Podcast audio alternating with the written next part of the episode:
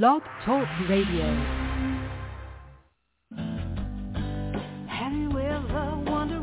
Welcome to Mind Shifters Radio with the Forgiveness Doctor, Dr. Michael Ryce. I'm Jeanie Ryce, your co-host. We also have co-hosts Dr. Tim Hayes and Michelle Pacheco. We will share with you the wisdom of the first century Aramaic internal process of forgiveness. We offer tools and support five days a week. We will support you in building a solid foundation within yourself to live in pure love, in Aramaic, Rachma. Michael is the author of the book, Why Is This Happening to Me Again? For more information about the forgiveness process, please visit www.whyagain.org. And now, welcome to the show, Mindshifters Radio.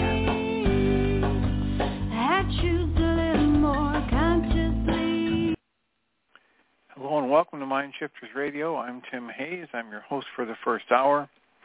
And today is Wednesday, October 25th, 2023. As always, we're grateful to everyone who's joining us here today, whether you're listening live or through the archives, as we spend another couple of hours teaching and supporting people in using some of the most powerful, effective, efficient, and accessible tools I've ever encountered these tools are available absolutely free through the tireless efforts of Dr. Michael and Jeanie Ryce on the website at whyagain.org.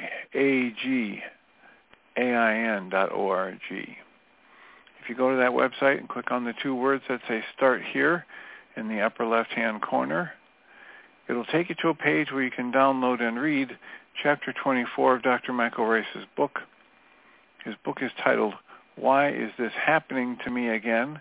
And that chapter of the book contains a narrative description and explanation of the primary tool in this work. That tool is called the Reality Management Worksheet, sometimes called the Reality Management Wake-Up Sheet. And it's a tool I've been using to great effect for 19 years now to improve the quality of my life and most of my relationships and to turn any negative emotional experience I have into part of the infallible guidance system that each and every one of us has been given. You can also download the actual worksheet process itself. It's a simple PDF file. Click the link, download it, print it off, copy it as often as you'd like, and use it over and over again absolutely free. You can also go to your App Store and type in the three words Heartland Aramaic Forgiveness. And if you do that, before you're done typing the word forgiveness, you'll see the glowing heart icon. If you choose to tap on it, it will let you download a completely free and private app. That app contains the reality management worksheet. It also contains an abbreviated version of that worksheet process. And it contains a copy of the Dragon Klingon game, which is a wonderful way to introduce these tools to even younger audiences. We'll help people do all of that soon and often, primarily because it tends to improve the quality of people's lives the more they actively apply these tools in their lives. And secondarily because it tends to prompt comments, questions, answers, or testimonials. If you have any of those to share with us, please do so. Give us a call at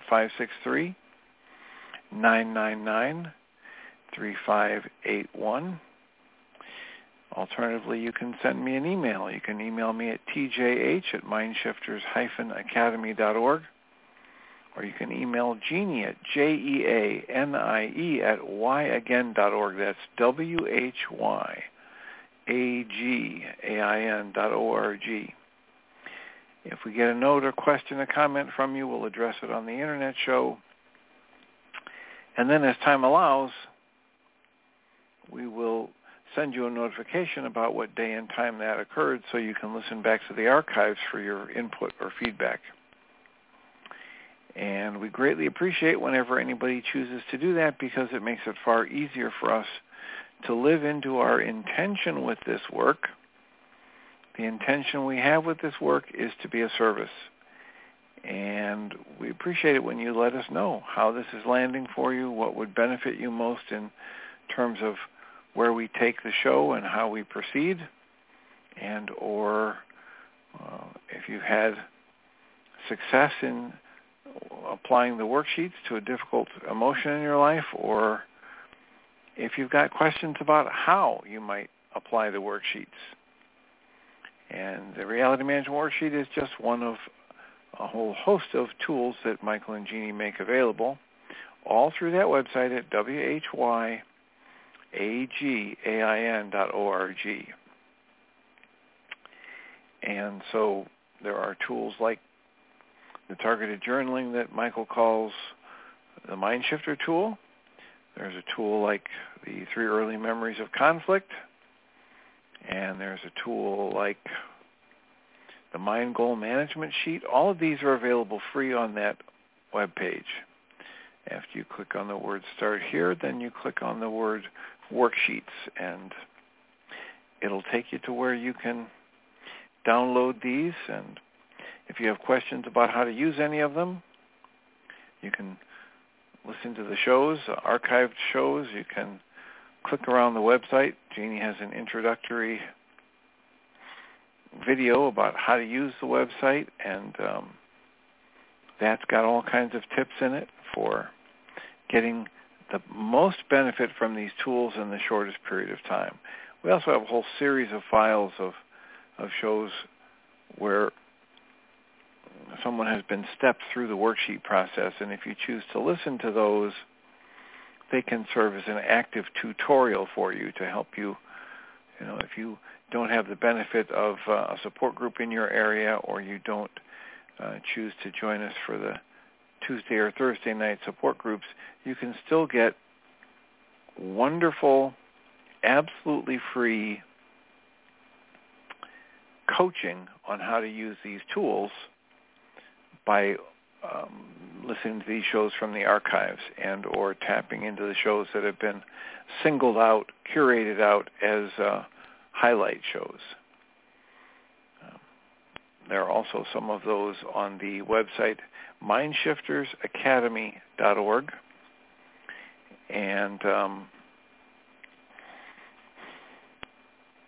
I've got a page there that's listed as audio files and uh, best of audio files and shows that are listed as um, way of mastery with commentary and so all kinds of things that we're doing with the sole intention of being of service and specifically of service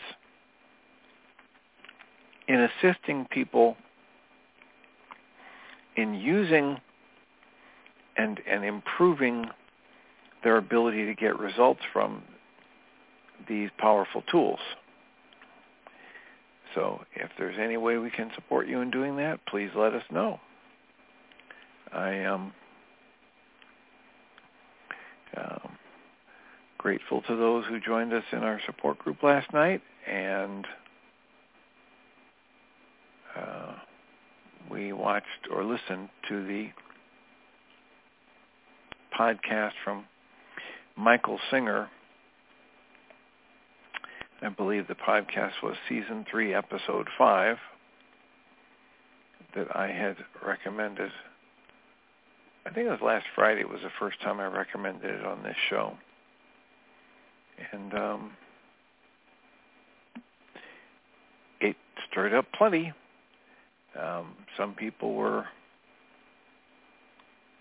very, very stuck on hearing that he was contradicting himself and that there's no way that any of this can happen. And um, other people really enjoyed it. So that's one of the things we notice when we have a support group is that people all of us, all the time, are creating our perception. We are literally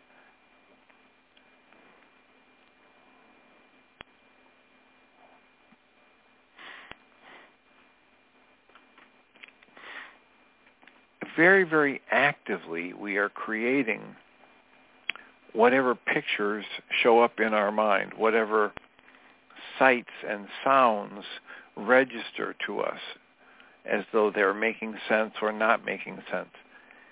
It is not, this whole thing that we think of as perception that we've been trained to think of as really passive is not passive. It's a very active process. And that's why we can have four, five, six people on a support group, either in person or on the video call, and we all think we're listening to the same recording or watching the same video. And yet, in truth, we're not. Each each one of us is creating our own experience of listening to or watching that input. And um, the antenna of our ear or the antennas of our eyes are simply receiving impressions. They're receiving signals. They're receiving energy vibrations of one form or another.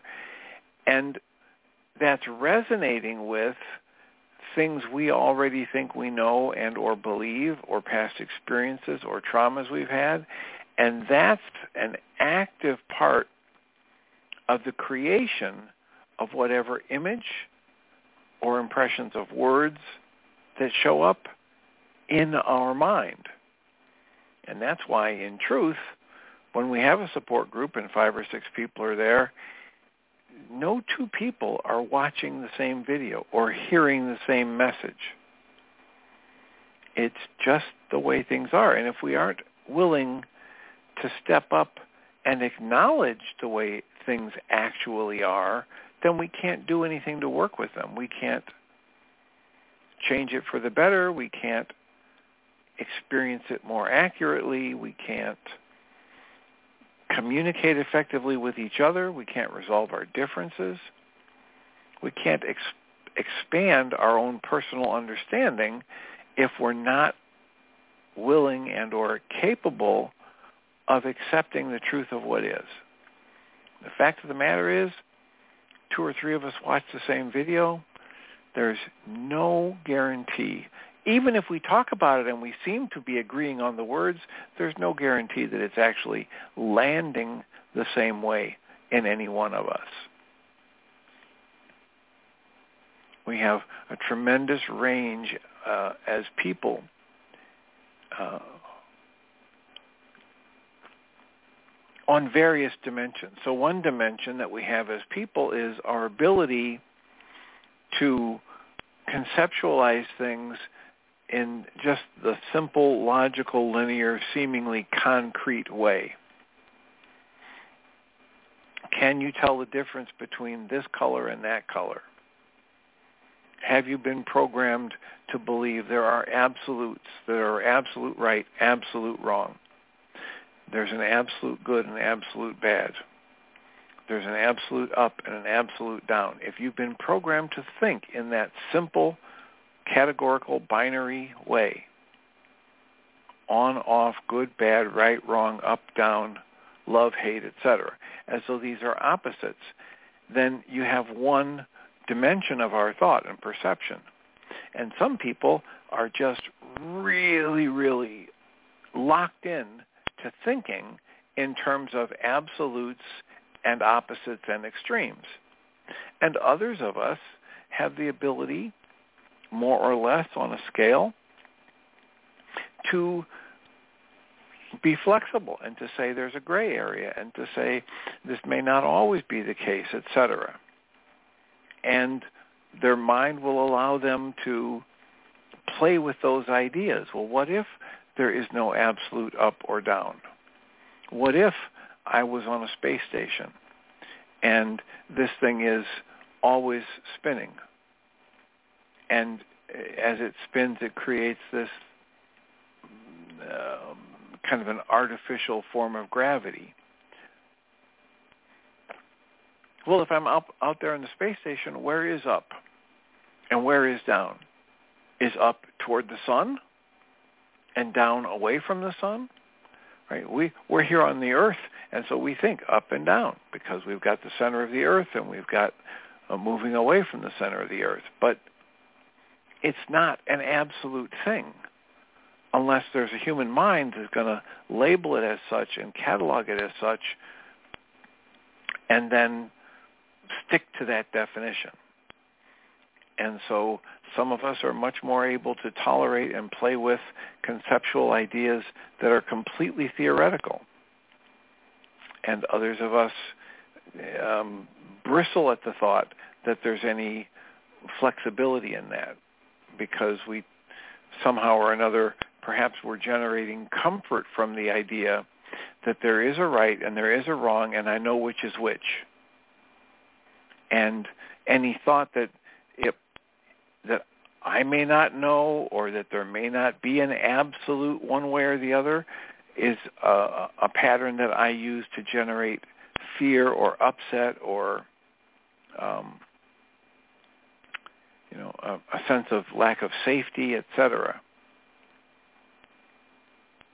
And others of us, if we seem like a fish in water, we swim with that. We play with those ideas. We like the fact that everything is up in the air and flexible and it might turn out this way and it might turn out that way. All of those factors are going to affect somebody and the perception that a person creates as they live their life, as they listen to a video, as they watch um, a, a video or listen to an audio file, as they're moving through life, experiencing somebody honk their horn in traffic. Somebody experiences the horn as a friendly warning. Somebody else experiences it as a threat or as a, a you know, um, he might as well have flipped me the bird or, or sworn at me or called me a name. It's all about the interpretations that we choose and place on these events. That's what's actively creating our perception, not the event itself. And if I can see that for myself, if I can learn to observe that directly for myself, I get to create an entirely different experience of life. And I have the, I would say, an increased probability that I'll be able to communicate effectively with other people. So what might be my definition for communicating effectively? I'll use the definition that comes from Robert Bolton's book, People Skills. He says, for his purposes, we'll say we have an effective communication when the intention in my mind matches the impression that's received by the person I hope to communicate with. And if that doesn't happen, there's not been an effective communication. If I can't actively verify that what I intended to communicate is what was actually received by the other person, then I can't verify whether or not there's been an effective communication. And that was one of the things we ran into in the support group last night is we were basically going around and around in circles because of a few key words. And um, if we can't agree on the definition of those words, or if the words are, are really pointing at an experience of life that can't really be defined in words, then our ability to communicate is quite limited. And it gets even more limited when we stick to the idea that we want to be right and we want to decide what's right and what's wrong.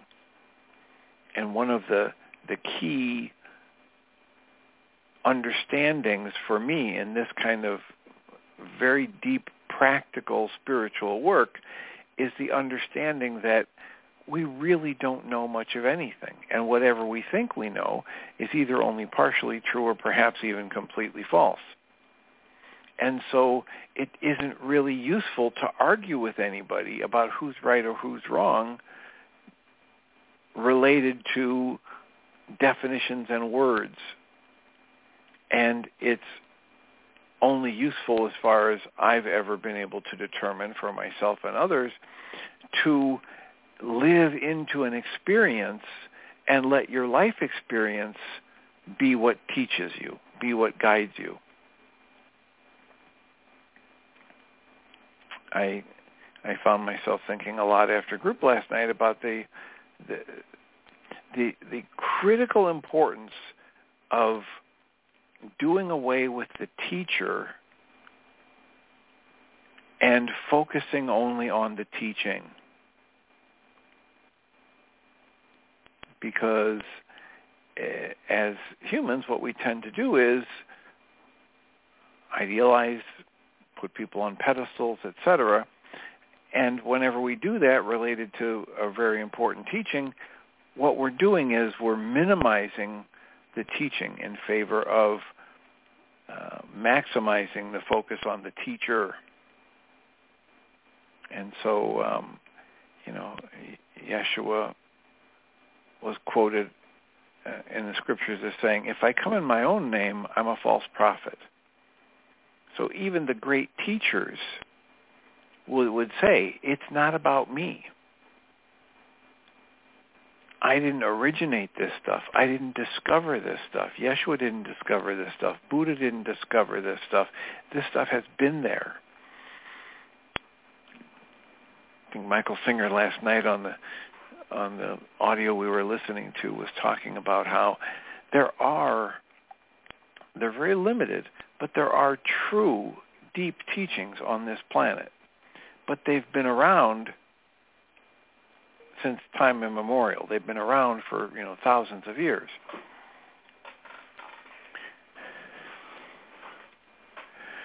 But they are not what our cultures teach us. They are not common.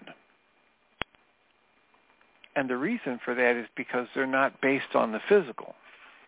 I remember when we we exposed uh, we uh, watched in our uh, support group the um, the video on the condor flies to the eagle. And one of the primary things I took from that lecture about the Mayan calendar was the realization that this artist and this, um, I think he was a physicist, hard scientist, they got together and they compared their notes about the Mayan culture and the Mayan calendar. And one of the things that they talked about was how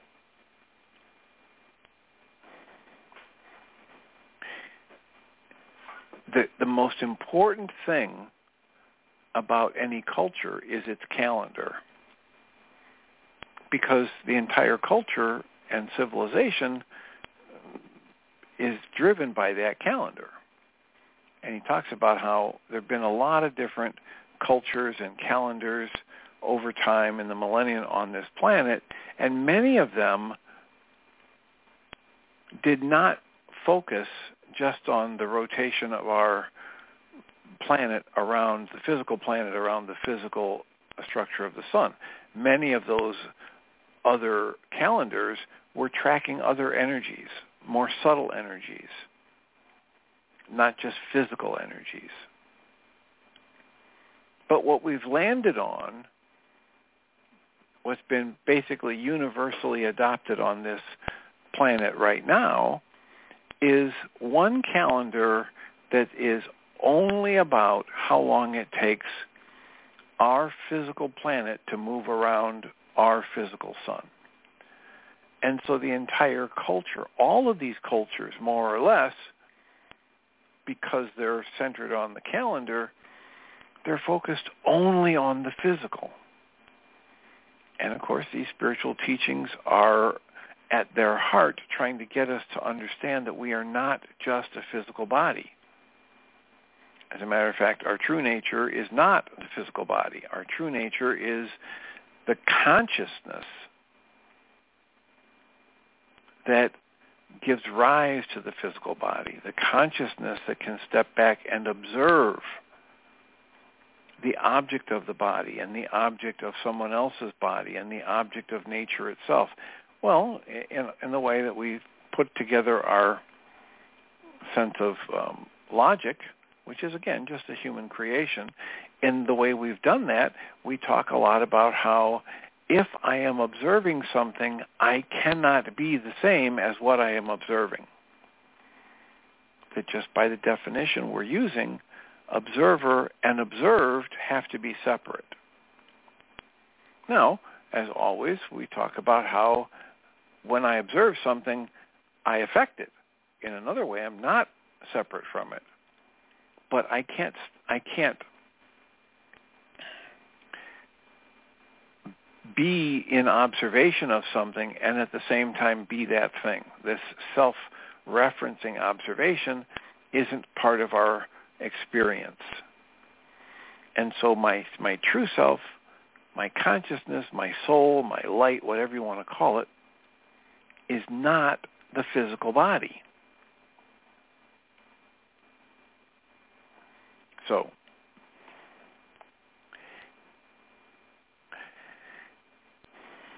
So where do we go? Round and round and round and round. I keep trying to bring it back to the, just the most practical of things. If I'm upset, if I'm in pain, I'm in error. That's a line from one of Dr. Michael Ryce's worksheets that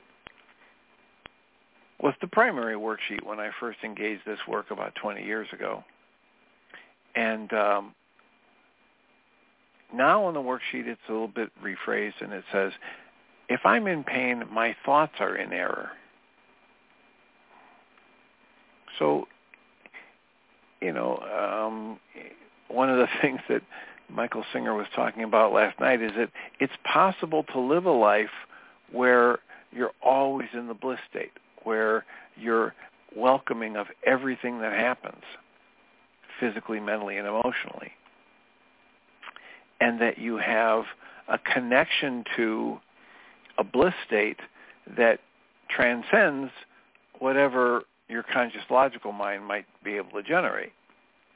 And that that was part of the that was part of the discussion that got very uh, contentious last night because we we weren't really agreeing on the words and we were talking about a seeming contradiction where in Michael Singer's um, presentation he doesn't view it as a contradiction. And he says there is this capacity to experience yourself and the flow of life energy that is not driven by or corrupted by your mind and your thought process. And it is not driven by or corrupted by your heart, which is, again, some part of your experience. It is not who you are. You are not just your thoughts and you are not just your heart, according to the teaching he was giving last night.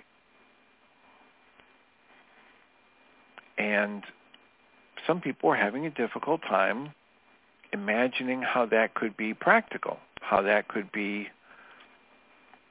something they could use to improve their experience of life. And I just keep trying to come back to if you're having a hard time imagining it, stop trying to imagine it and just use whatever tools you find useful to dismantle the upset, the tension, the judgment, the contraction, the constriction that you experience in your life and watch what unfolds. Michael Singer might be wrong. There may not be any bliss state that's available after I dismantle the negativity that my mind is creating. But the only way for me to find that out is to dismantle the negativity that my mind is creating and then have an experience of what's left. We even had people, I, I found it quite humorous last night. We had some people in the group saying, well, how could this guy have started this spiritual journey in his 20s? You know, that's too young. What prompted him to have that in, his 20s? And I was kind of chuckling because I believe just yesterday I was reading some things that, from writing I was doing in my early and mid 20s and uh, full of questions of soul searching and what is my you know am I making my life be of value and what would it take for my life to be of value? And am I benefiting people or hurting people? And what's the true nature of you know my purpose? And so there are those of us who in our sometimes in the in the later single digit ages and sometimes in our mid teens we start to ask questions like this in a rather pointed way. And um,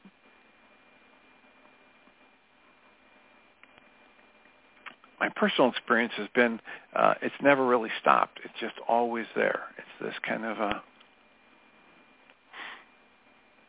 you know the, the double-edged sword of the gift and the burden. So our call-in number is 563-999-3581. Call that number, press 1, let us know if this is making any sense to you. What are your comments? What are your thoughts? How can we be of service? Where should we take the conversation next now that we have finished reading Diederik Wolsak's work? Are you using that worksheet? Is it of use to you? 610, Susan? Hi, Dr. Tim. Um, you have listened to the Michael Singer podcast a few times, right? Correct. I only listened once early this morning. Totally loved it. It took him a long time to get to the actual point where he explains how to do this finding of the bliss in yourself and the joy. And I wondered if you could, I'm being lazy because I'm going to go look back and find that place.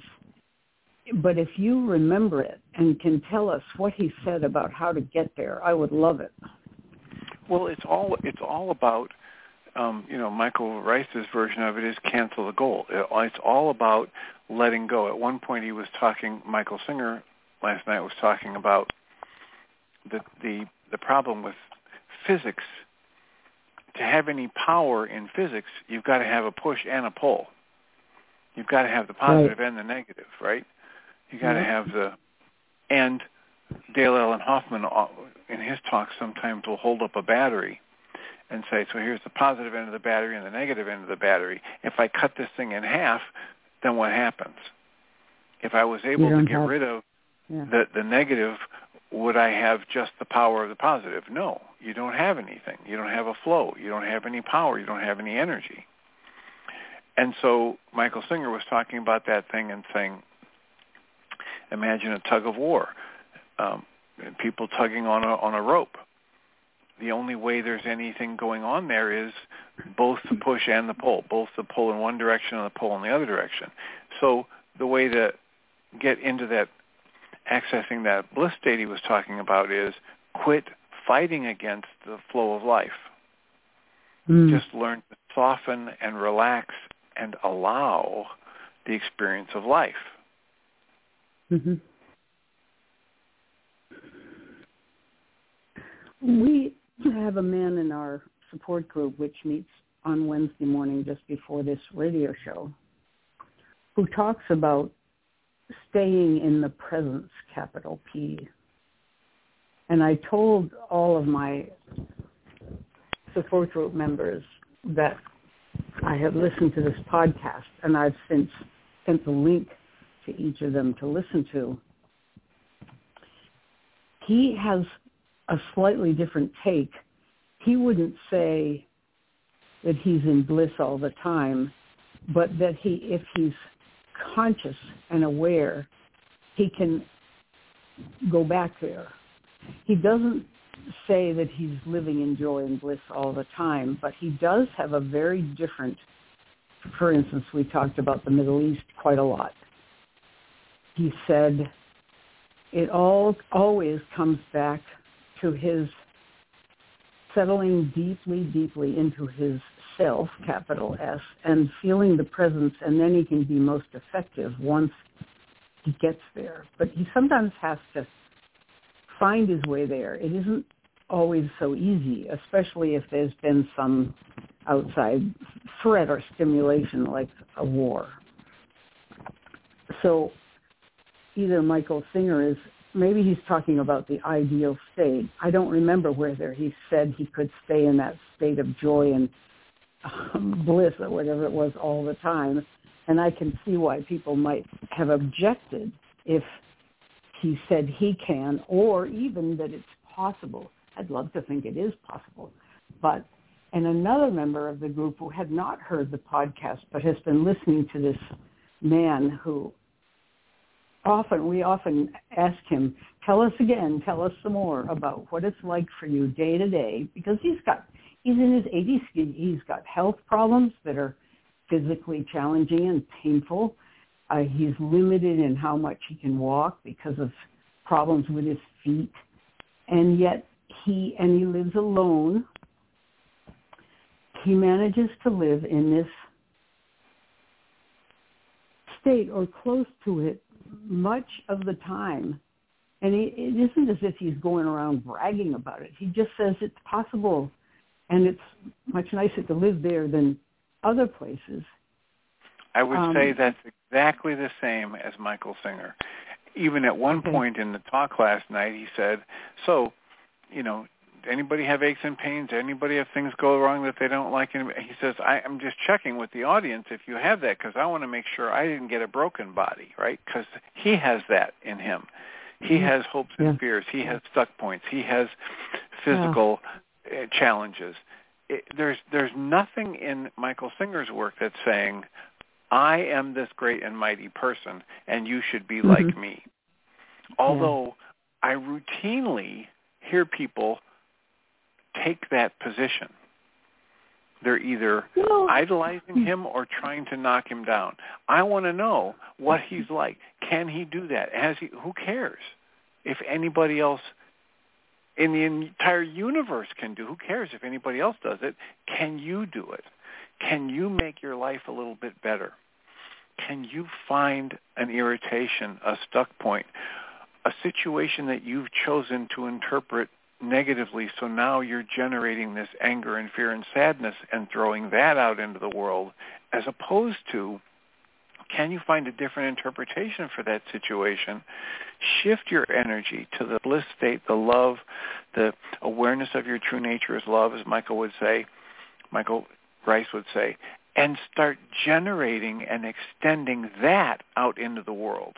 That's all that we're Mhm. talking about. We're not talking about whether or not most of us teaching this stuff are not talking about be like Yeshua, be like Buddha, Mhm. be like this or that.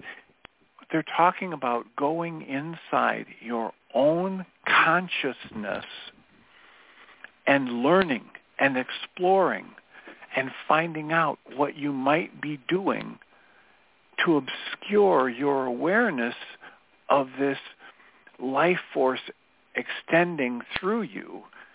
And when you tap into that awareness of that life force extending through you, your experience is going to be different. Is it going to be bliss? I don't know. You may not use the word bliss. You Hmm. might have that experience and say, it's the nothingness. You might have that experience and say, it's the floating state.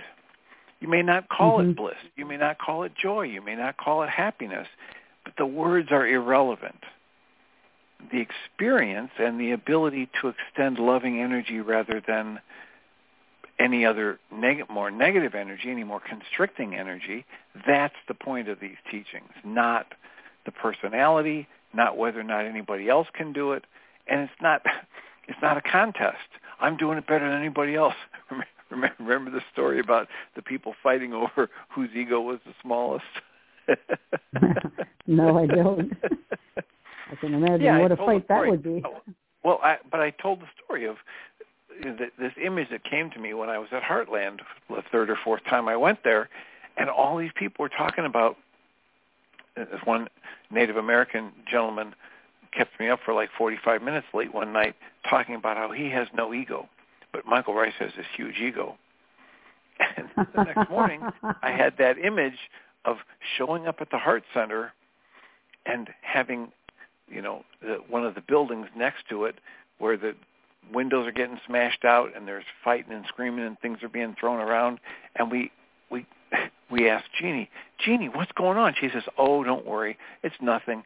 They just got one of those new machines that measures ego, and they're having a discussion about who's the smaller. okay. That's pretty good. Well, you know, you said in your discussion group last night that people came to the table with very different takes on what they had heard.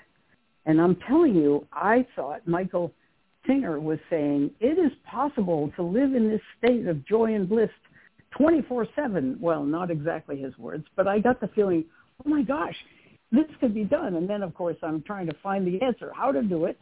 And he gives us this relatively short explanation, which is useful, but I, I need to hear it a few more times. So you were talking about the tug of war rope. That's good. Letting, well, but it, letting but it, go. It, he's not saying that it is a switch you throw. He's saying mm-hmm. you need to practice. Yeah, in other talks, he, yeah, in other talks he, he has he says, so you're driving in your car and somebody comes up and tailgates you and you notice a tension.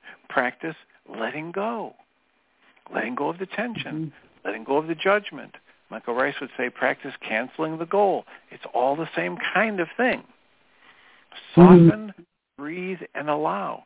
Don't let the interpretation you choose for the present moment life event be one that generates negativity without noticing it and choosing differently. And move into the right lane and watch the person go up to the next guy and tailgate them. I know. I heard no, what you said, Dr. It, it, it has nothing to do with any of that. I know. I just had to say because that's what I do. I find situations like that very stressful, immediately stressful, and I get out of the way as fast as I can and watch them go do it to the next guy in the lane. But right, I know but I'm getting. But, but but what you're doing there is you're labeling it as stressful. And the point yes. of this teaching, whether it's Michael Singer or Guy Finley or Michael Ryce, is the situation is not stressful. The interpretation yeah. you place on it, the meaning you give it, the mind energy you pour into a, a pattern that says this is bad or wrong or dangerous, or that's what generates the experience you have internally that you call stress. But nothing exactly. about the outside circumstance is generating that. That's a tough one. I agree with you. But to be put to that test right away when I'm just starting, that's too hard of a test. Yes, I get your point. I do. That's good.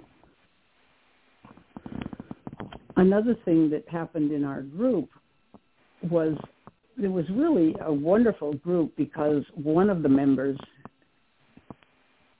said how much upset she had been over reading the papers and watching the news and all that and she said a prayer and she got an answer, which is go inside yourself, find all the places of tension. I'm paraphrasing. She said it much better than that.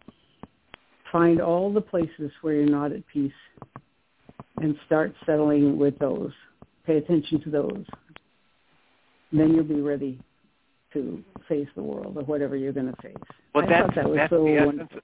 That's the actual essence of all of these teachings. Mm. It's all an inside job. Mm-hmm. Go and find the place within yourself that you're creating anything less than the direct experience of yourself as love or the creative mm. energy expressing in form. And when you remove that, Way of Mastery and Course in Miracles say this. You don't need to create love. You don't need to go out and search for love. All you need to do is search for, find, and remove the barriers to experiencing yourself as love. It's already mm-hmm. in there. It's what you're made of. Right? What you're That's looking for when you say you want love is what's looking. You are love. You come mm-hmm. from love. You're made of love. You are love. Everything else is false. I say that at the end of almost every podcast I and know. blog post. I know. Well, it's good to hear it again. Well, and to hear it in okay. this context, right? That's because it, yeah. it, it's it's it's a connection to the teaching from the Course in Miracles that says you you don't need to, you can't create love. You don't need to go looking for it. This work, Course in Miracles and Way of Mastery, is about recognizing that all you truly need to do is go inside yourself and find all of the barriers to experiencing yourself as your true nature Identify them and remove them. See them as false, and they lose their power over you. Is another way to say it. Mm-hmm. Mm-hmm. Good. Thanks. well, you're quite welcome and deserving. I um, I just I, I think one of the more important things to come out of you know last night's group and this discussion today is the idea that it's all an inside job and your your salvation is an inside job right? Mm-hmm. if you're looking to anyone or anything outside of you yeshua buddha vishnu you're looking outside of yourself you're not going to get what you need because you already have everything you need you're whole and complete inside yourself and there's this internal connection to that higher level of wisdom that isn't contained in any individual or being or teacher. It's just available in the flow of life. But if you're going and looking for it from a book or from a teacher or from some idol that you have, you you can't ever find it. Mm the one story from the Way of Mastery says, you're like the person who has the world's most wonderful gem and you got worried that you might lose it, so you hid it in one of your many, many pockets. And then you forgot you put it in one of your own pockets and you go searching the world to, to find it. Mhm.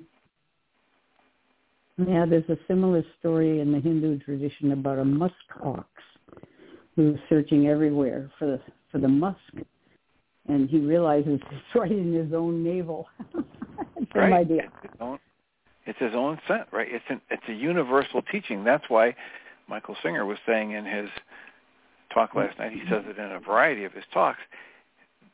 These teachings have been around forever. Mm-hmm. There are these teachings. There are these pure, deeply practical teachings and they don't belong to anyone. They were never mm-hmm. created mm-hmm. by any human. They weren't created by some human-like God figure. It's just the way things work. And the awareness of how they work derived by, from, you know, direct observation of life, derived by divine inspiration, is available to everyone. Mm. And one of the important things you can do is break the cycle of looking outside of yourself and practice turning inside and asking, asking your own mm. innate connection to show you. Mhm. That's good. That's it. And and the and the other thing is that it's not going to show you in a way that your conscious logical mind is going to be able to figure it out. That's one of the most important things in all of this work is that trap of I'm going to figure it out.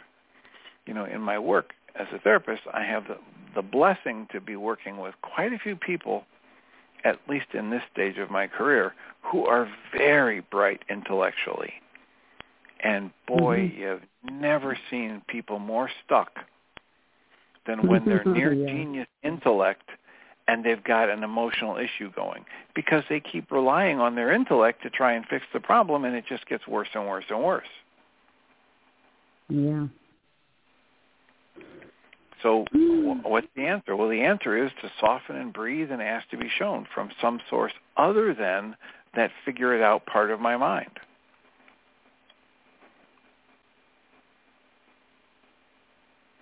And to develop an actual practice what were you talking about with your novenas and your 6 mm-hmm. times a day with your that's just a practice, right? That's not there's no magic in that, but if you develop that practice and you keep going to it as an active, you know, stepping into a practice, you're communicating to the fearful part of your mind that you really do want to see what it, it's hiding from you. You really do have the belief that you can handle it. And if you act in that way long enough, those actions speak louder than your words, and eventually the fearful part of your mind will get the message, okay, Tim really does want to see what we, he's been hiding from himself for these Mhm. decades, whatever it is. Yeah, that Tesla Novena, he suggests you do intentions for yourself. And I've been doing those, but I've also been doing them for two of my grandsons and my son, hoping that that positive affirmation will have an influence on them, will actually help break up some of the the painful things they're going through and feeling. I hope it isn't just for us. You hope it what? It isn't just for us that I Okay, that stop. novena Stop. I trust. Stop. What? Stop. You said, I hope it isn't just for us. Stop. Mhm. Take a breath. Come back into the roots of these teachings. All minds are joined. Mm, if okay, you good. think you're separate or separated from anyone or anything, you're living in an optical delusion. Good. There is only the one mind. When you radiate out a particular flavor of energy, whether it's anger or fear or sadness or hurt, that's your contribution to the, you know, what what they call the cosmic soup or the quantum potential or Indra's web. And what you have control over is what you generate and then radiate out. So shift the focus to that loving energy or your awareness of your true nature nature's love, any way you want to say it, and start strengthening and then radiating that out. That benefits everyone always. Mm, good. Thanks. And right there is the answer to your little dilemma or question or prayer. Is this just selfish and just for me? Nothing you do for your own true benefit can do anything but benefit everyone and everything in existence. Good.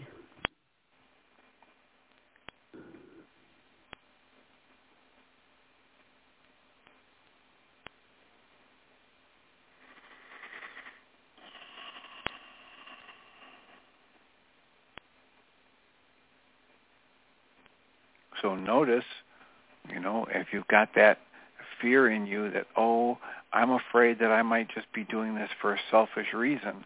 Well, do some worksheets on the selfishness, right? What is it that I've been trained to believe uh, that makes me think it's bad or wrong to do something for my own good? I've, I've literally got a false belief in there that I can dismantle if I go and willingly look at the roots of it and see its false nature directly, it will lose its power over me. Mm.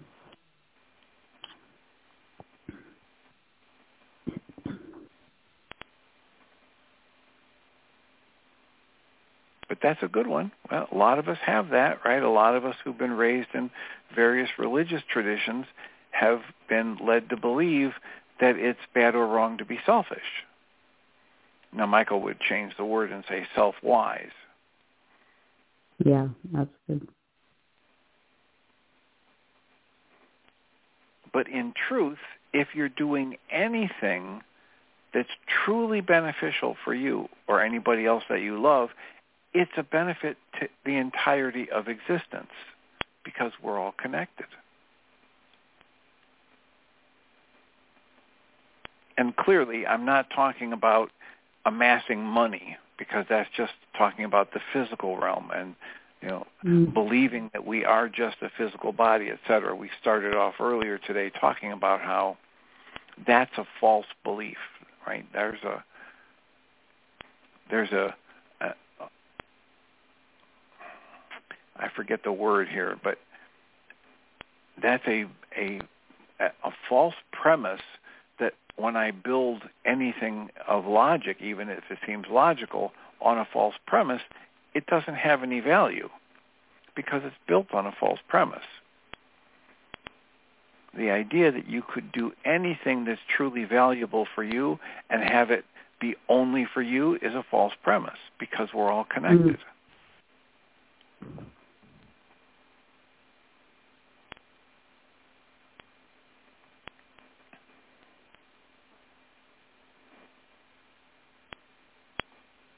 And clearly, we're not all connected in the way that we think of in terms of just the physical body. It's not like I can reach out right now and touch Susan Bingham.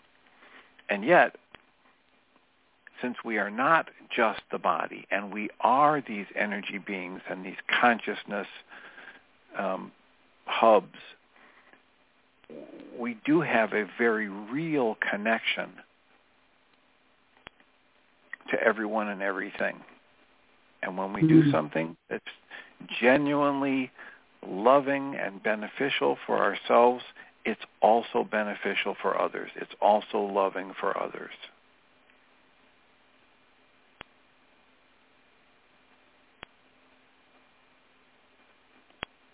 At least that's at the core of these teachings.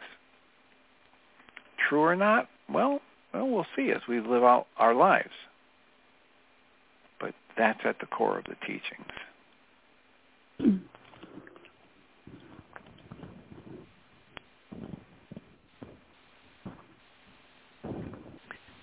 So, there you have it. And we sit here on a Wednesday near the end of our first hour. There'll be another hour coming up with Michael and Jeanie. Stick around if you want to listen to that. Deep gratitude for you, Susan, and your calls, and those of you listening, and for the people who attend our support groups. And um, we are we're at that point where uh, I've had a couple people say they really want to go back and start the way of mastery again, and I've had somebody else that does a way of mastery study group, and um, they had finished, and as soon as they finished, the group started clamoring for starting it back up again to go through it again. Mm. So I'm all for it. so that's wonderful. a possibility. Well, it's yeah. just you know, it's uh I, I my experience of it is that it's easier to do that than to try and go through um, and and introduce, let's say, the Course in Miracles again. Um, yeah. That's... But that's that's in the offing. We'll see how that unfolds in the next few days or weeks. Um, it it seems like the um, participation on the switchboard um, goes up when we're reading from something, when we're having that added structure to the core group. It seems to go up even more than when we are presenting the worksheets that I started doing at the beginning of this year. So we're just trying to be of service. And if you've got any input about that, let us know. Thank you, Susan. I'll mute you so you can listen to the second hour. I'll remind us all that we come from love. We're made of the stuff we call love. We actually are love, and everything else is false. And I'll welcome Jeanie Ryce. Thank you, Dr. Tim. And I agree. It makes it a whole lot easier on the show to have something planned like that, especially when nobody will raise their hand or ask a question. It's easier than well, and I was, well, it's and for me, it's not so much about ease as it is about how many people are tuning in. And what I've noticed Correct. is that that when I I say we're going to read this book or we're going to present this, you know, study, uh, more people show up on the, on the call, and so, you know, if if that's of service and that's going to help people choose to join in, then uh, maybe we'll go back to that. All right. Well, thank you. Have a wonderful show. Thanks. Have a good day.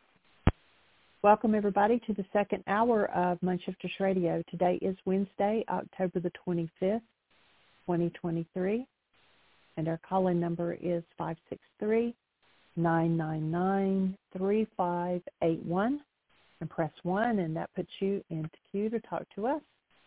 And we love to hear your comments and questions because that makes this your show. And we will be continuing with the topic that we've been doing, uh, Michael reading the article by Robert Sapolsky uh, saying that we do not have free will. And that has been going awesome, and we appreciate all the uh, input and the people that are participating and and uh, adding to that conversation. And so we will be continuing that today. However, uh, when Michael gets on, we did get a really good question um, through the app, and so we want to address that first. And so I'll give him just a moment to get dialed in, and then I'll read that question. Hope everybody's having a good day. This is the middle of the week. Yeah, today, tomorrow, Friday. It is going by so quickly. And uh, Michael's dialing in now, and so hold just one moment. And we appreciate you all participating and being here with us. And so, Michael, do you want to start with the question that we got through the app? Please, let's go for it, sweetie. Okay. This young lady says, thank you, Michael, for the gift that you are giving to us. Much of it resonates with me so deeply, and yet it's a process I have to actively keep doing. So when I first started, I started just listing a bunch of stuff, and immediately that afternoon I felt like I had sea legs, and I became very sick for three days. Just continuous sneezing, and my body felt feverish. I felt like it was the toxicity slash negativity working its way out. Can you confirm that someone can feel sick if we overdo the release or do too many, I'm assuming she means worksheets at once? Also, when you say we're not forgiving the other person, and yet this process is called the forgiveness process, who or what exactly are we forgiving? Thanks. All right, good questions.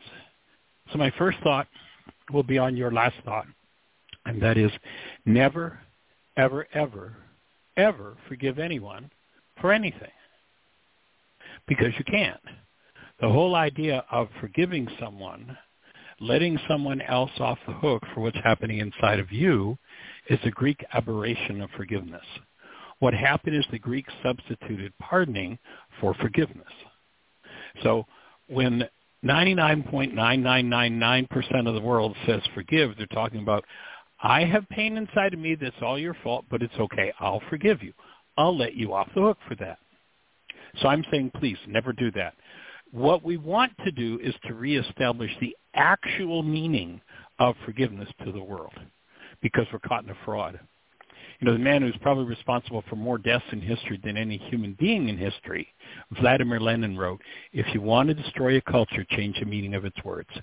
Virtually every true principle behind human life in our Western languages especially has been degraded to its opposite. It's backward, it's inside out, it's upside down. So forgiveness, as the world understands it today, is backward, inside out, upside down. Don't do it. Now, if someone has done something, let's say really terrible, awful, nasty, wicked, you know, criminal, I might choose to be big about it and say, you know, I'm going to let you off the hook for that.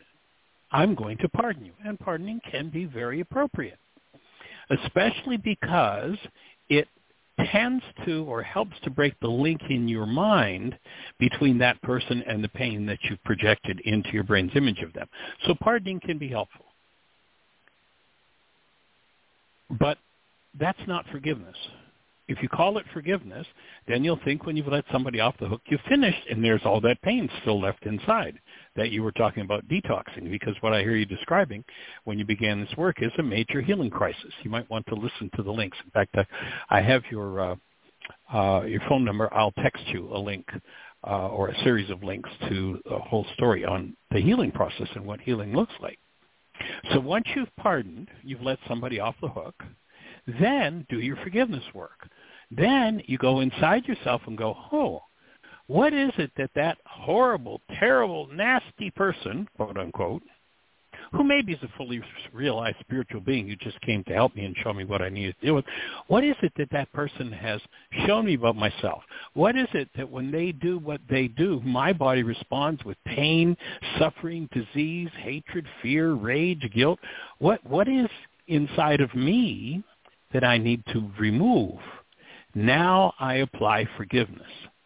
to the content of my own mind, my own emotional nature, my physiology, and my genes. So we're redefining forgiveness here. Forgiveness is a tool with which you collapse the projections of your own perceptual mind onto others, and you get to directly access what's going on inside of yourself. And so that's our redefinition, or, or pardon me, we're going back to the original Aramaic definition.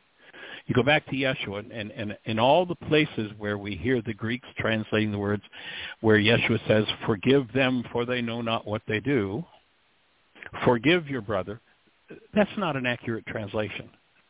In between those two ideas, forgive and your brother, there are always two words that the Greeks don't translate. And the two words are as to. So in Aramaic, you'd hear, forgive as to your brother. Our English equivalent would be, your brother has brought up something painful in you, so forgive as to what your brother has brought up in you. So apply forgiveness to what's going on inside of you to free yourself from that dynamic. So that's what forgiveness is actually about. So you're, you're never forgiving anyone. Again, never forgive anybody for anything, but forgive continuously.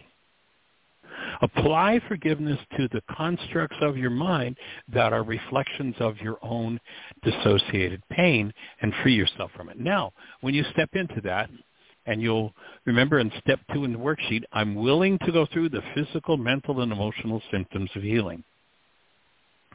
So once I start to step in, you know, people who live a life of denial, dissociation, projection, junk food, alcohol, drugs, caffeine, nicotine, sugar, pot, whatever it is, people who live in that world live in a world where they're using tools with which to help them to dissociate from the content of their own minds. That is, locks those energies down into tissue. If I put an energy into my, you know, when you think of your body-mind unit as an energy system, relative to it, there are basically two qualities of energy. There's that which builds it up and strengthens it. There's that which tears it down.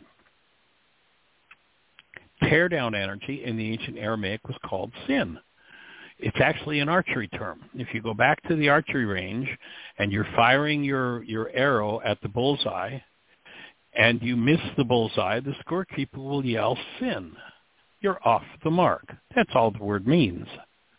So if I put an energy into my tissue structure that's off the mark, I'm going to bring in an energy that's going to begin the deterioration of the tissue that that energy is stored in. And what I want to be about is forgiving my sins, not the, the misinterpretation of I'm going to be forgiven for my sins. No, it is an active process of removing those energetic patterns that you put into your own tissue structure that are off the mark. So when a, an energy that's off the mark comes into your structure, it reflects the symptoms. You get a warning sign. You know, when the neuropeptide that comes with the thought disorder hits a cell and is integrated into a cell, that cell yells out with feedback. We call them emotions that warn us of the quality of our creative process. Now, if, again, if you live a suppressive lifestyle, hostility, fear, rage, guilt, grief, drama, trauma, drugs, alcohol, junk food, food grown on dirt, you know, like the regular grocery store stuff, then those energetic patterns are shut down in you. When you start to step into willingness and you go, oh, I've got some things I need to work through. I've got some things to embrace. Then those energies that have been locked into the structure now start to release. On the way out, while they've been hidden from us while they're within, on the way out, they're going to re- reproduce the same symptoms as happened when they were on the way in. So the symptoms of healing are identical to the symptoms of disease. The only difference is what direction is the energy going. And as you step into deeper and deeper levels of willingness, as you step into higher and higher levels of, of, of um, empowerment, as you throw the drugs away, as you eat real food, as you become more vital, then you'll be able to go into deeper and deeper levels of what we call a healing crisis. And on a healing, that I'm willing to go through the physical, mental, emotional symptoms of healing. So on a physical level, healing looks like any kind of physical symptom you've ever had and low energy. On a mental level, it looks like any kind of negative thought you've ever had and confusion. On an emotional level, it looks like any kind of negative feeling that you've ever had and depression. And so as you go through those layers, the healing process, and this is one of the reasons why it's generally speaking not very popular, is because it's not Dr. Feelgood.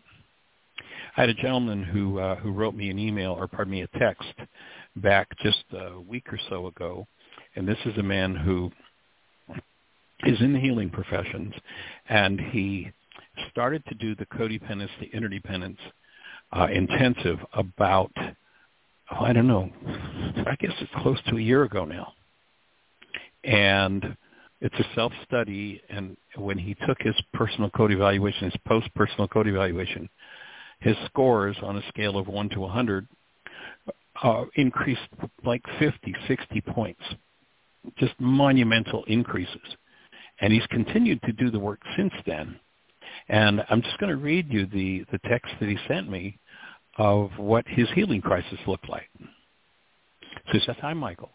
I've never experienced, and, and you know, you can only go to this level of being to be able to grab out those energies at, you know, scoop them out at this deeper level when you've developed the skill and the ability to do it. So I've never experienced such an extreme healing crisis. I can see now how people can die. I've been through a bunch.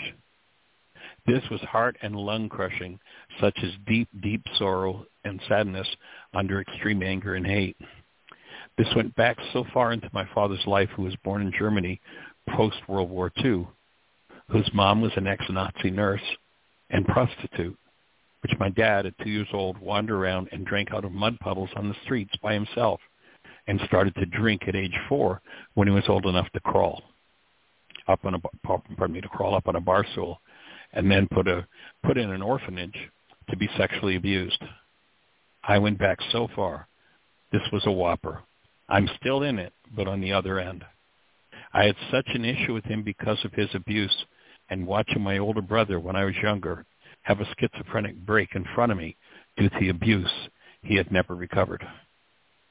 I don't want to dwell on the story, but I felt my dad's power persons and have total empathy and compassion for him now, more than I ever thought I could have. I felt I was initiated into something very big.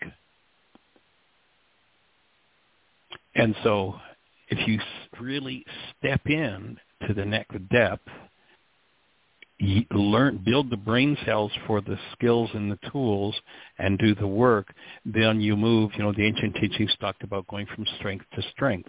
As you hit new levels of vitality, you'll get new opportunities to sort of scoop out those old energetic patterns literally from your genes and free yourself from them. And that's the whole objective of this work to make space in your physiology for the higher faculties, the higher sensibilities to show up in the world and to remove those energetic patterns that block the way. You know, in the Course in Miracles, the forgiveness process, they talk about leaving, as a result of the, the forgiveness process, you leave, quote, a clean and open space within your mind. And when you do, when there's nothing based in generational pain and trauma within your carbon-based memory to jump in and fill that space, then the active presence of your true human life starts to seep into your physiology. Your experience of your own physiology, of your presence in the world, totally and completely transforms from there. And so that's uh, that's my input on that. Jeanie, do you have any other thoughts for her? No, that's excellent. And I w- I'll send her an email and tell her we addressed that at the beginning of the second hour. Cool. And or she might be on the phone uh, right now, and if so, put a hand up and uh, share if that fleshes out all the corners of the answers you were looking for, or if there's anything else we can do to serve you in that regard.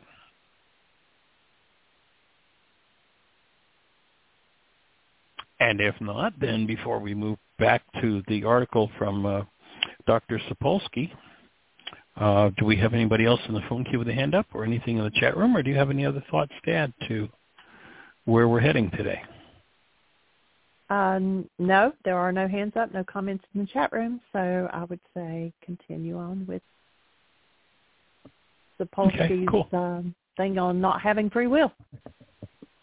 Right. Well, one of the conversations that Jeanie and I had last night was that we were both enjoying how doing the show in this way, you know, taking an article like this and going through it from the perspective of the work opens many more questions than usually show up on the show and and different questions that usually show up. And, and of course, you've heard me say many, many times over the years that the most important part of the show is the questions, because when the the presence of the right frequency of question is there, then the answer has to spontaneously come if we're not stuck in carbon-based memory. And so uh, thinking that that and, and the the next thought was that perhaps we put out to you if there are articles, things that you're working with other than this, things in in this arena that you'd like some clarification on, you'd like some support with, you'd like deeper understanding, or or just our perspective from the point of view of this work, as we're doing with this uh, with this article from Dr. Sapolsky, then it would be cool to submit things to us. And uh, and I'm thinking in terms of maybe shifting the uh, the energy of the show in that direction. We'd, we'd cover a, a broader perspective on this work and be able to bring the perspective of this work into many other arenas of thought. And so that's kind of one of the things we're thinking about at this point. So if you have a a thought in that direction, push one. Let's talk about it. Otherwise, we're going to go back to that article. And again, this is a uh, Stanford-trained biologist named Robert Sapolsky, and he's written a book uh, w- uh, w- around the idea that, or, or his conclusion after working with baboons for several decades is that we as human beings have no free will. And so I'm going to begin, you know, if you want to catch up with where we're at, we talked about this on Friday. We talked about it yesterday, or pardon me, Monday and Tuesday. Jeanie has set up a page, why again, forward slash free will. So on our website. And so we'll put all of these shows on that page and some of our other stress-related resources. So we've also got a page on uh, on stress that Jeanie's put in there, uh, which has the video from Dr. Sapolsky and his work with baboons and what he showed with that's pretty powerful. I love what he does. So we're about the middle of the article. Robert Sapolsky understands that saying that people have no free will is a great way to start an argument. This is partly why he put off writing his book for years. For fellow adherents of determinism, the belief that it's impossible for a person in any situation to have acted differently than they did, Sapolsky's scientific defense of cause is welcome. Quote, who are we and what we do is ultimately the result of factors beyond our control. And because of this, this is his thesis, we are never morally responsible for our actions in the sense that would make us truly deserving of praise or blame, punishment and reward. Pardon me, that's a, a, my error. That I was thinking that was a Sapolsky's quote, but this is a an author who agrees with him, a philosopher named Gregg Caruso. Uh, and he he read early drafts of his book, and he goes on to say, "I'm in agreement with Sapolsky that life without belief in free will is not only possible but preferable.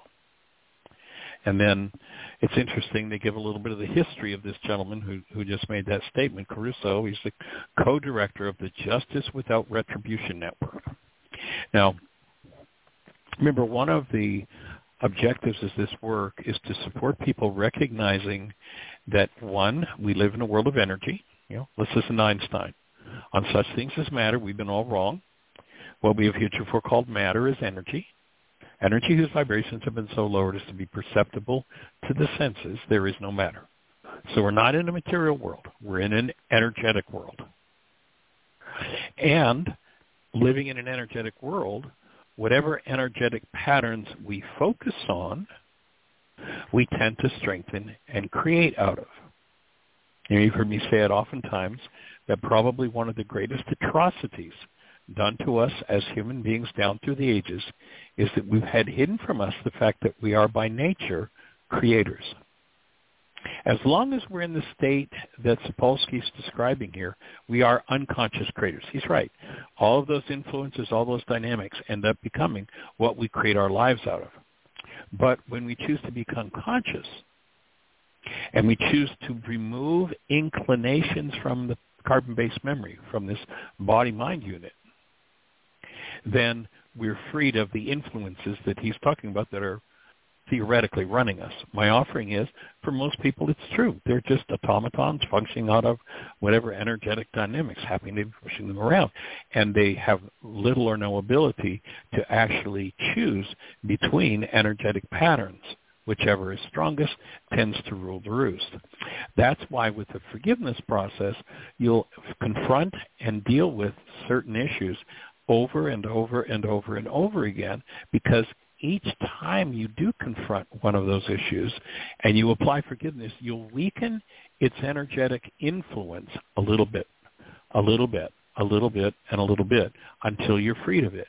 And that's where choice lies. When one of these energetic patterns comes up that runs me, if I fall into it and just play it out, I'm doing exactly what Sapolsky says. There's no free will in that. But if it comes up, I don't have a choice about whether it comes up. That's true. But where my free will lies is when it comes up, I have the ability, if I have the tools and the awareness, to change it. Now, it might take many, many worksheets to go through one any one particular emotional trauma in my genetic history.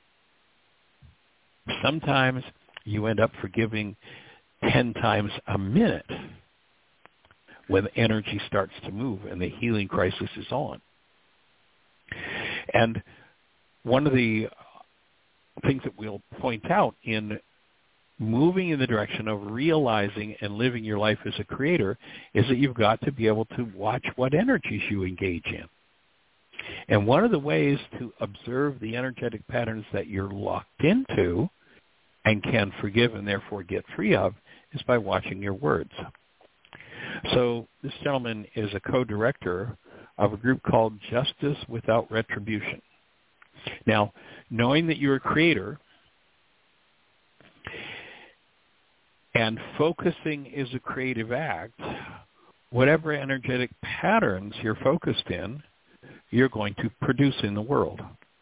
Let's say that somebody stands out on the street corner, somebody who just has had all kinds of trauma in relationship and they stand out on the street corner with a bullhorn and they tell you what it is as this title of this uh, organization is what they don't want. So right on times square millions of people passing by and this person is looking for a, a, a mate a partner that will treat them lovingly gently and with respect and they get out with their bullhorn and with their louded voice, they say, now look, world, I don't want anybody that's going to ever beat up on me again. Nobody's ever going to rip me off. Nobody's ever going to rage at me. I don't want anybody that's ever going to try to control me. Don't you ever hit me again. I don't ever want. Now, how many people do you suppose with that language that person's going to attract that are going to treat them lovingly, gently, and respectfully the way they want to be treated? Zero. Chances are zero because we live in a world of resonance. That kind of request, whether it's done only silently in the mind, because every, you know, by definition, remember we're in an energetic world, by definition, the firing of a brain cell is a movement of energy. Every movement of energy creates an energy wave, including the energies in the mind. They're measurable. You can take pictures of them. We're not going to get into that story right now, but that's another topic. So if I'm telling the world about all the things that I don't ever want to have happen to me, who do you suppose is going to show up? Who do you suppose is going to be pulled in by that conversation? Somebody's going to be twisting their mustache, rubbing their hands together, and and and just so anticipating how they can bring their abuse. So listen to this gentleman now. Uh, my offering is he's really looking for something wonderful in the world, but now we have justice without retribution.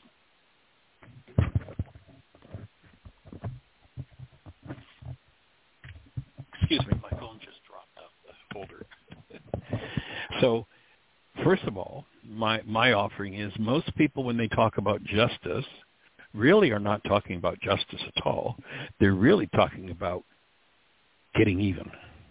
You know, we hear the yes, that family wants justice. What do they want? I want that person to pay and go to jail and be punished for what they did. So we're not looking for justice in that sense. What we're looking for is a world of love, gentleness, and respect between people. And then, so first vibration that goes out with the, the focal point, justice, I'd offer will tend to create or attract or resonate that mindset of injustice and then without retribution. Now, if I say don't think about the color of your car, what fires in your brain cells? The color of your car. Nothing else fires. That's what fires. And people say, well, I'm not thinking about the color of my car. So, well, in order to think about it, notice, or not think about it, notice you had to think about it. It's resonance. The mind simply resonates. And whatever is in regulatory speech, in this case in particular retribution, this is a, a mind that's working against itself. If this person wants to go out and create a world where those who commit crimes are acknowledged as people living in trauma and need to be put in warm, loving, gentle, caring environments for healing, what do you suppose the name of that organization would be? Might it be something like healing and care in the presence of love for those who've fallen away from human behavior? Now we've got language that's going to take us to human behavior, healing, and caring. So what are the inclinations in the mind? And oftentimes what happens is out of the inclinations in the mind of what we want to create, because we haven't resolved in ourselves the issues around that, we end up with things like justice without retribution. So he goes on to say, so he's the director of this organization, and he says these energetic influences, pardon me, the offering is that these energetic influences from carbon-based memory that have us working against ourselves advocates, in this case, an approach to criminal activity that prioritizes future harm rather than assigning blame or antisocial behavior, or pardon me, for violent or antisocial behavior. So great idea. Let's stop assigning blame. But if the focus is blame, what do you suppose is going to be the underlying dynamic of the creative process? Oh, so how about if we create an organization instead of going by these influences from the past that take away our power of choice? If we wake up to the place where we have choice, it's when these energetic influences come to conscious awareness that we can change them. We don't have a choice about what's in there. It's there. We don't have a choice about what fires unless we're conscious and we initiate something firing purposely, consciously. And so, and this gentleman is looking at prioritizing preventing future harm. What's the focus as a creator but creating future harm? Rather than assigning blame, what's the focus? Creating more blame. So what do we want to do? We want to gently and with respect bring people who are living in guilt and fear and blame into a space where they understand that blame, self-blame, or attracting blame from others can be healed. And do we want to prevent future harm or do we want to create a future where active present love is the governing energy in everyone's life? Like human life is prevalent in all of the world. And each person, of course, with their free will, choosing to do with their human lives whatever it is that it is their purpose to do. So then this gentleman goes on to tell about his organization. So focusing on the causes of antisocial behavior, violent and antisocial behavior. This is what this organization does. They missed the note from Yeshua 2,000 years ago when he said, let thine eye be single and thy body will be filled with light.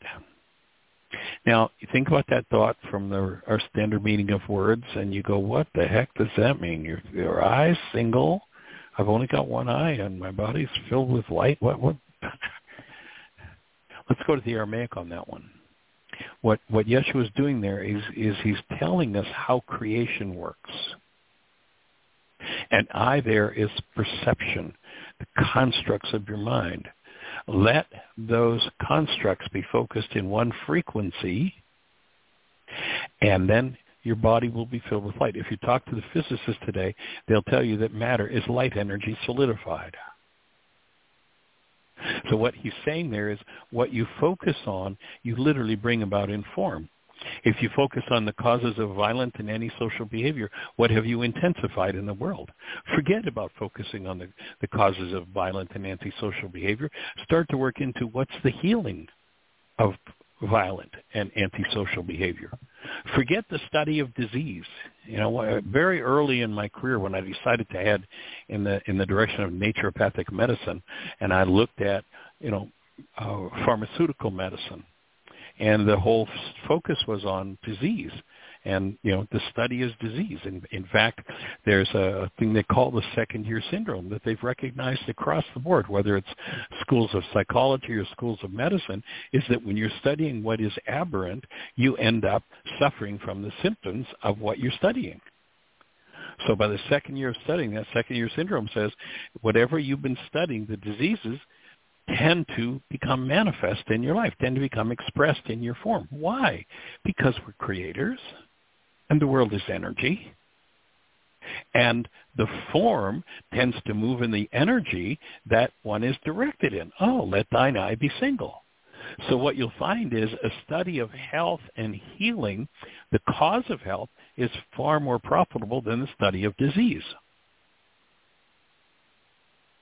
And so rather than the causes of violent and antisocial behavior, let's look for the tools with which to heal the minds of those who are stuck in violent or antisocial behavior. And then to get rid of this idea of punishment. You know, we live on the plant punishment planet. Virtually everybody thinks, you know, you hear about the person, let's say, who's abused a child. What do most people want to do to the child abuser? Abuse them. Well, when you realize you live in an energetic world, if the influence of abuse comes in and it, and you are abhorred by it, it is an absolutely abhorrent thing to you, and you want to abuse, why is it you abhor that energy? Because it's in you. It's your opportunity to heal that energy in you and free yourself from it. So, and then he completes with powerful statement, allow us to adopt more humane and effective practices and policies. Now, the whole objective of this work, that piece of his descriptor, this gentleman that uh, Caruso, who's a determinist, and uh, read Sapolsky's book in advance for him, I'm in full agreement with that final piece. It's like, let's move into functioning as human beings. That's the work we're doing here. And in my experience, and you know, I'm open to be corrected, but I've been looking, studying, working in every arena I could from one end of the world to the other. Been to China and looked at their healing practices. Been to Tibet, looked at their healing practices. Been to Greece to look into the philosophies and the, the what happens there. Been all over the world. And my offering is there's only one consistent, persistent way to change these influences that Sapolsky's talking about so that you actually capture or bring to life your ability to have choice and therefore free will. So there are all of these influences that each time they're enforced, each time they're focused on become strengthened. If you bring forgiveness into the pro- the, the situation, then when one of these untoward energies surfaces in the mind, because you understand that it is a goal that's driving it to move in you, and you collapse that goal in the presence of love, then the ability to embrace that untoward influence, that inclination in active present love, each time you do it weakens the impetus of that energy within you until it's gone. There's just no inclination toward it. You know, I mean, it's just gone.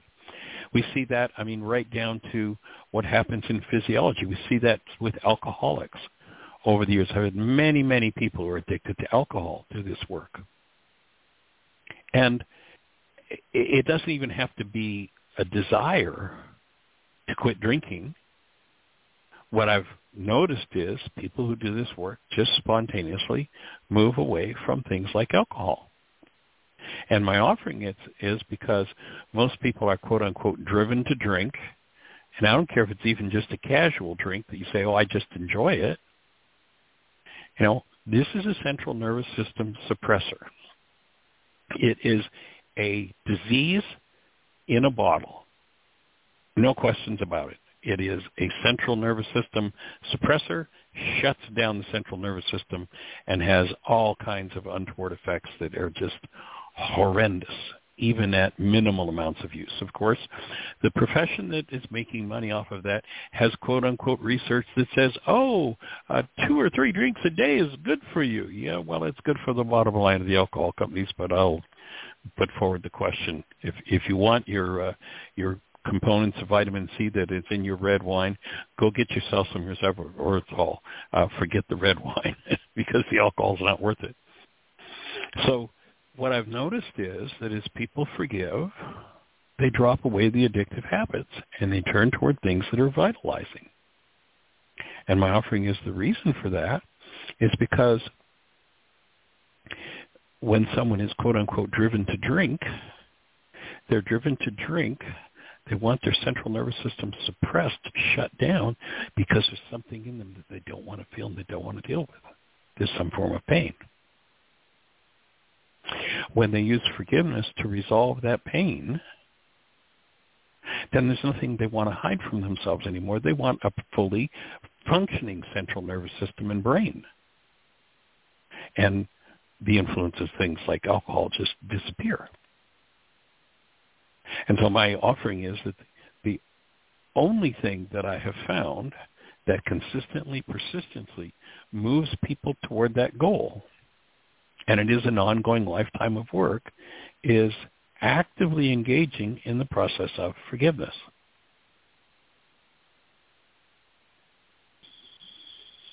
And so I'm going to take an intermission and take a breath here and uh, just see if we've got anybody out there in the phone queue uh, with a hand up, Jeanie.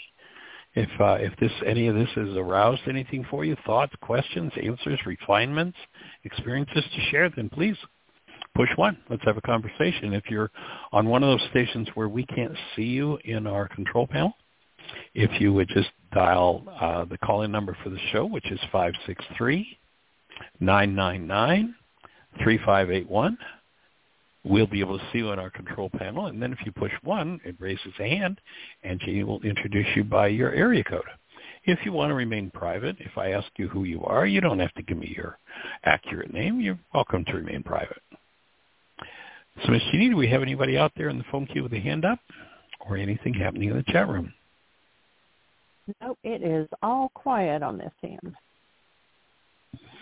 Okay, great. Well, then now we come to the critique phase in the article about Sapolsky. There's a gentleman named Peter Tse. T-S-E, I, I assume that's probably how you pronounce it, who's a neuroscientist. And he wrote a book in 2013 that quite uh, contradicts Sapolsky because his book is The Neural Basis of Free Will. So Sapolsky or Tse uh, says Sapolsky is, quote, a wonderful explainer of complex phenomenon. However, a person can be both brilliant and utterly wrong. So he just puts it out there. This is an error. And then he goes on to explain, or the writer of the article goes on to explain, what this uh, Dartmouth uh, uh, professor has to say, a neuroscientist. He said neuroactivity is highly variable, with identical inputs often resulting in non-identical responses in individuals and populations. It is more accurate to think of those inputs as imposing parameters rather than determining specific outcomes. Even if the range of potential outcomes is limited, there's simply too much variability at play to think of our behavior as predetermined. So he's saying something comes along and resonates information in you, and that in every individual, because there's different information in us, then we have different information or different understandings and of course make different choices or different decisions. The mind comes up with its own decision, remembering that carbon-based memory is a resonance machine and will always produce or present whatever resonates the strongest in it. Actually, it just occurs to me, you know, I'd, I'd read yesterday, I think it was yesterday, I'm going to shift out of here for a minute. And um,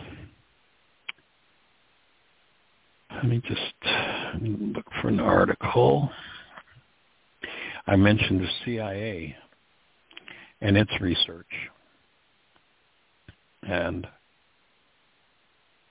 I have a, a, big disagreement with one piece of the CIA because they're limited as well in how they're seeing this thing. If you remember, I read this is a quote from the CIA who are talking about how perception is a construct of the mind. People tend to think of perception as a passive process. We see, hear, smell, taste, and feel stimuli that impinge upon our senses. We think that if we are at all objective, we record what is actually there. Yet perception is demonstrably an active rather than passive process. It constructs, perception constructs rather than records reality. So your reality is a construct in your mind. You live in a world of actuality quite different from the constructs of your mind, which trick you into thinking that the construct your mind is presenting is actually outside of you and you're seeing something out there. That's always a lie. We can get to corrected perception, at which point the information that's served through the perceptual mind is accurate and in accord with what's going on in the actuality, but it still won't be the actuality. So again, so the CIA is saying it constructs rather than records reality. They go on to say, quote, perception implies understanding as well as awareness. It is a process of inference in which people construct their own version of reality. I'm 100% with them. That, that whole statement is just right there. And then their whole thesis just falls apart. And I, actually, uh, whenever I've read this quote, and I've read dozens of times, I've never gotten into that because it wasn't particularly relevant to the conversation. But here, what we're talking about really opens this this last line of their quote up. And uh, you know, it's always been there, but it's something that's never in the show been appropriate or, or I felt inclined to uh, address this issue. But again, I'm going to read this whole last sentence. Perception implies understanding as well as awareness. It is a process of inference in which people construct their own version of reality on the basis of information, and then what they say is provided through the five senses. Now, they're kind of in line there with Sapolsky. Okay? Stimulus, whatever the response is, there it is. And they're they're saying that this thing that they're calling reality, our own version of reality, is provided is constructed on the basis of information provided through the five senses. That's totally and completely in error. No, it's not. The reality our mind constructs is a result of, yes, information coming in through the five senses, but what does that resonate in the individual? So the reality the mind constructs is not, as they're saying in the last sentence of this of this quote from them, is not constructed based on the five senses. It's based on what the information that comes in through the five senses resonates in the way of content in the mind, the inclinations that are there. So it's a, a, a small point, but a rather important point to really capture and understand. And I just open once again to see if that tweaks anything for anybody. Anybody have a thought? Question, answer, idea to put into the equation at this point? There are no hands up. Okay.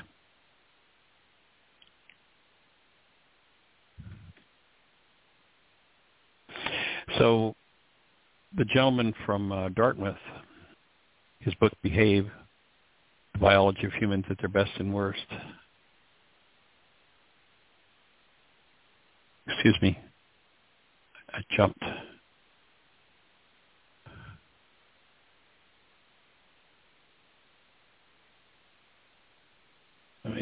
Dartmouth is uh, the neural my, basis of free will.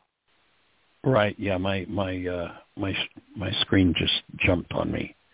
Give me just a second here.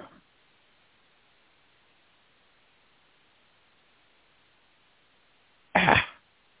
Excuse me. It's going to take me a second here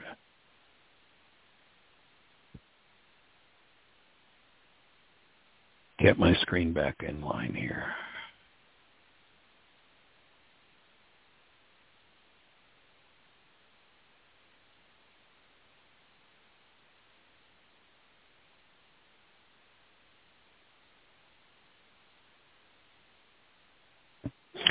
So this professor from Dartmouth, his book breaks down the neurochemical influences that contribute to human behaviors, analyzing the milliseconds to centuries preceding, saying that the pulling of a trigger or the suggestive touch of an arm is coming from these inclinations in the mind.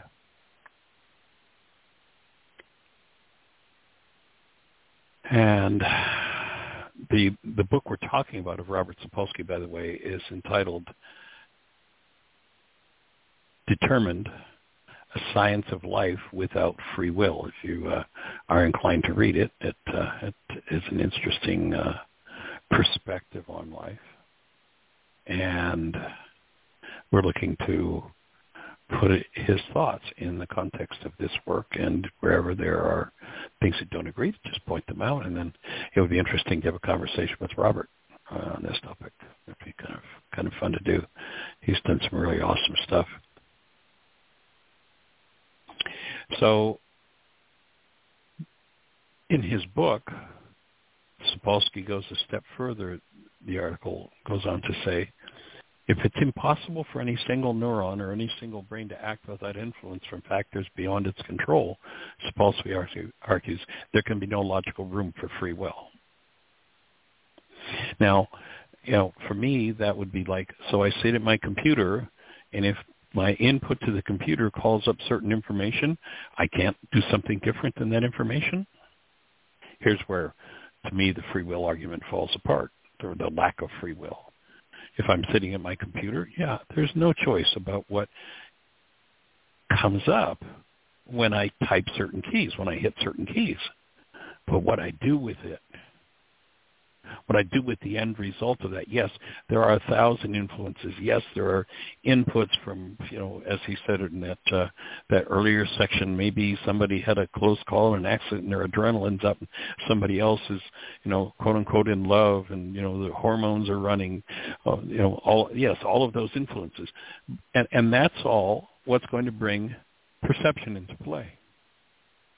Now, what we're saying here is to really function as a whole human being with choice, you got to be out of your mind. You know, remember how often we've talked about become the thinker apart from the thought, the feeler apart from the feelings, the actor apart from the actions. So I step back and I observe my mind in operation, just like I look at my computer screen, and my computer screen says, because there's an, a corrupt program in it, two and two is five. Well, okay, uh, there's no choice about what the computer's going to do. That's what's in it. But now that it's on the uh, screen, I can say, "Ooh, there's an error," and I can go in and fix that.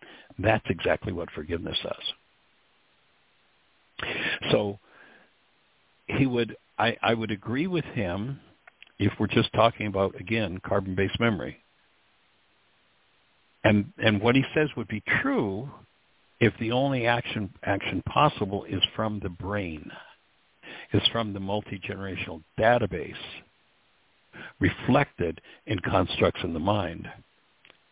But at this point, he's only talking about inclinations. Now, again, and I think I talked about this yesterday, the only creature we know at this point that can do anything on, other than unfold what's firing within them is the human being.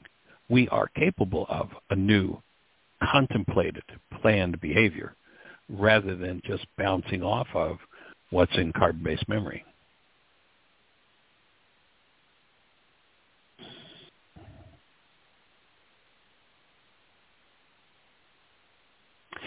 So the author of the article goes on to say, you know, big question marks, like, but like with everything, we have no meaningful command over our choice of careers, romantic partners, weekend plans.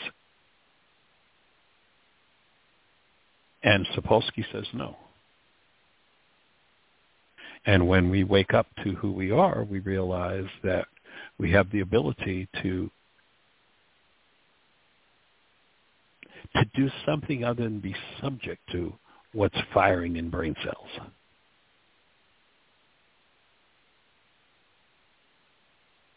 We do have the ability to originate, to put things into the system that we would think of as this body-mind unit and then direct it in a different direction than what carbon-based memory would allow. So change is possible. And, you know, he, he talks about how, remember the sea slug example that he used, is that, you know, the, the change comes from an external stimuli. My offering is that because we as human beings, in our created essence as love, have the ability to originate new information, then we can change the output of the whole system.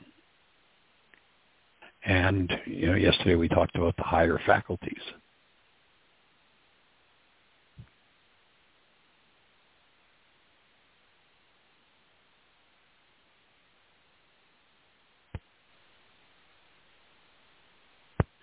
Excuse me, somebody just dialed into my phone here, interrupted the flow.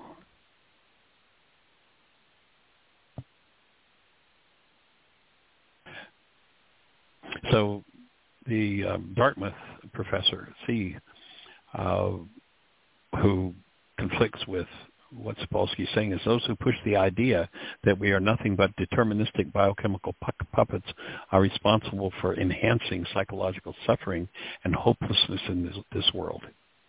Even those who believe biology limits our choices are wary of how openly we should embrace that. Saul Smilansky, a philosopher, from the University of Haifa in Israel is the author of a book called Free Will and Illusion. And he rejects the idea that we can will ourselves to transcend all genetic and environmental constraints. But if we want to live in a just society, we have to believe that we can. So he's saying he just hold this fantasy and then and improves things.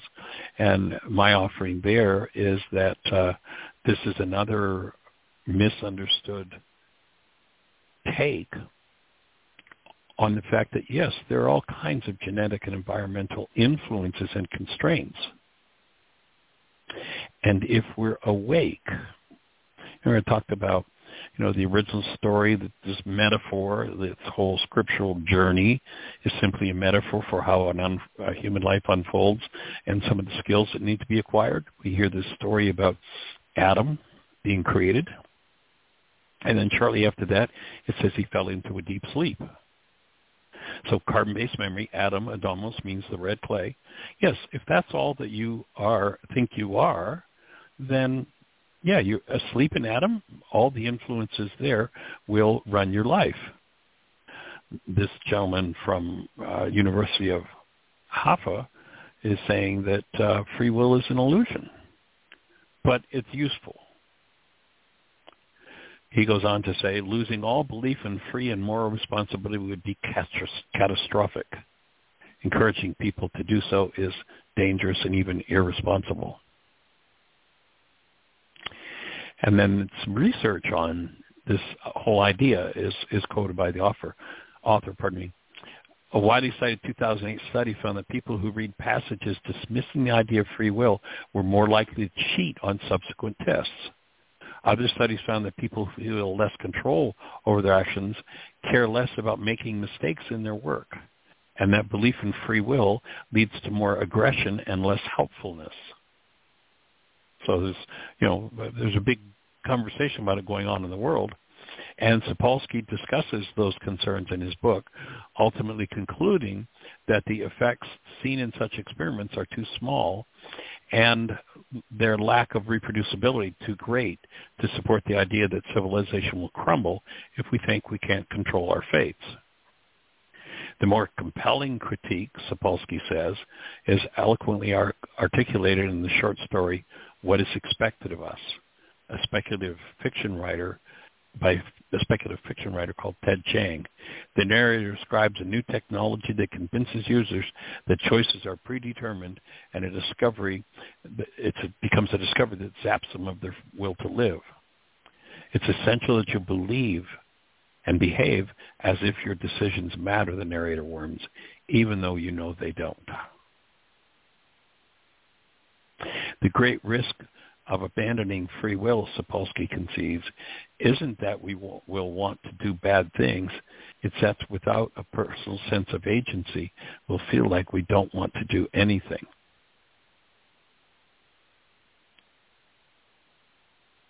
Goes on to say,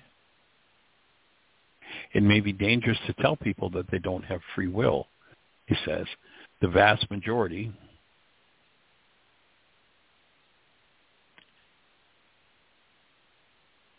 the vast majority of the time, I really think it's a hell of a lot more humane to teach people that don't have free will. Sapolsky knows he won't persuade most of his readers. It's hard to convince people who've been harmed that the perpetrators deserve less blame because of their history of poverty. It's even harder to convince the well-off that their accomplishments deserve less praise because of their history of privilege. And he goes on to say, and it's kind of humorous, he says, if you have time to be out by all of this, you're one of the lucky ones. In other words, you're living a life of privilege uh, as, as your life is unfolding. His true hope, he says, is to increase compassion. Maybe if people understand how thoroughly an early history of trauma can rewire a brain, they can stop lusting for harsh punishments. Yeah, again, we live in the punishment plan, and it's time to be finished with punishment. Nobody deserves punishment. If that, and I don't know directly, but if that's Sapolsky's objective here for justice, or, or pardon me, for a, a more uh, compassionate society, I'm in agreement with him. I think that punishment should be eradicated from planet Earth totally and completely. Now, does that mean someone who's engaged in criminal activity shouldn't be put in a jail cell? No, not not in the least. You know, we have systems for protecting society, and the jail cell is one of them.